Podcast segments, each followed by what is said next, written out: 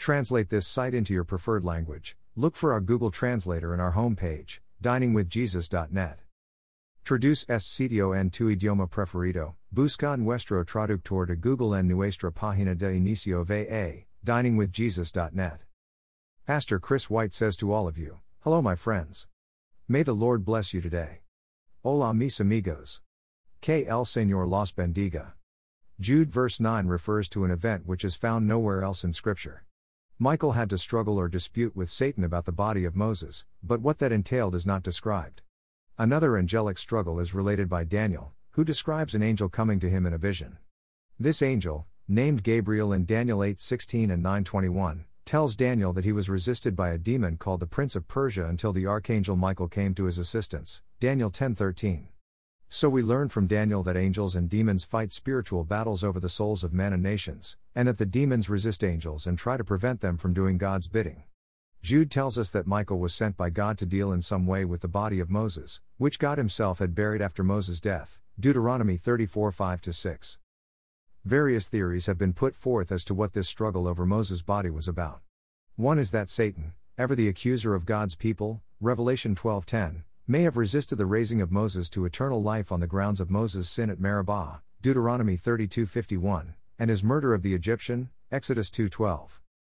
Some have supposed that the reference in Jude is the same as the passage in Zechariah 3:1 2. Then he showed me Joshua the high priest standing before the angel of the Lord, and Satan standing at his right hand to accuse him.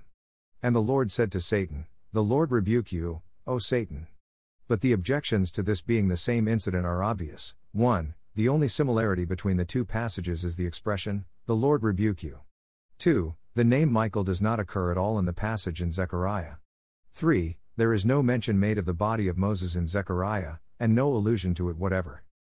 It has also been supposed that Jude is quoting an apocryphal book that contained this account, and that Jude means to confirm that the account is true.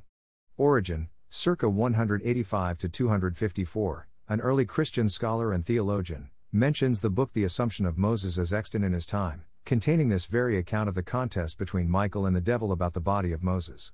That book, now lost, was a Jewish Greek book, and Origen supposed that this was the source of the account in Jude.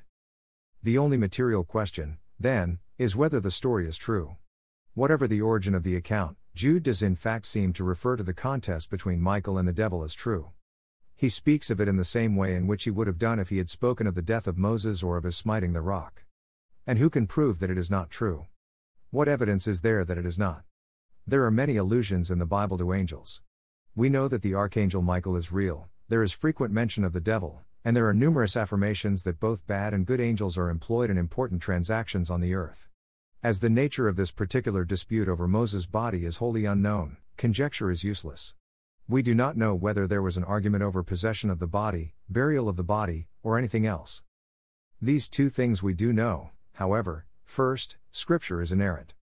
The inerrancy of Scripture is one of the pillars of the Christian faith.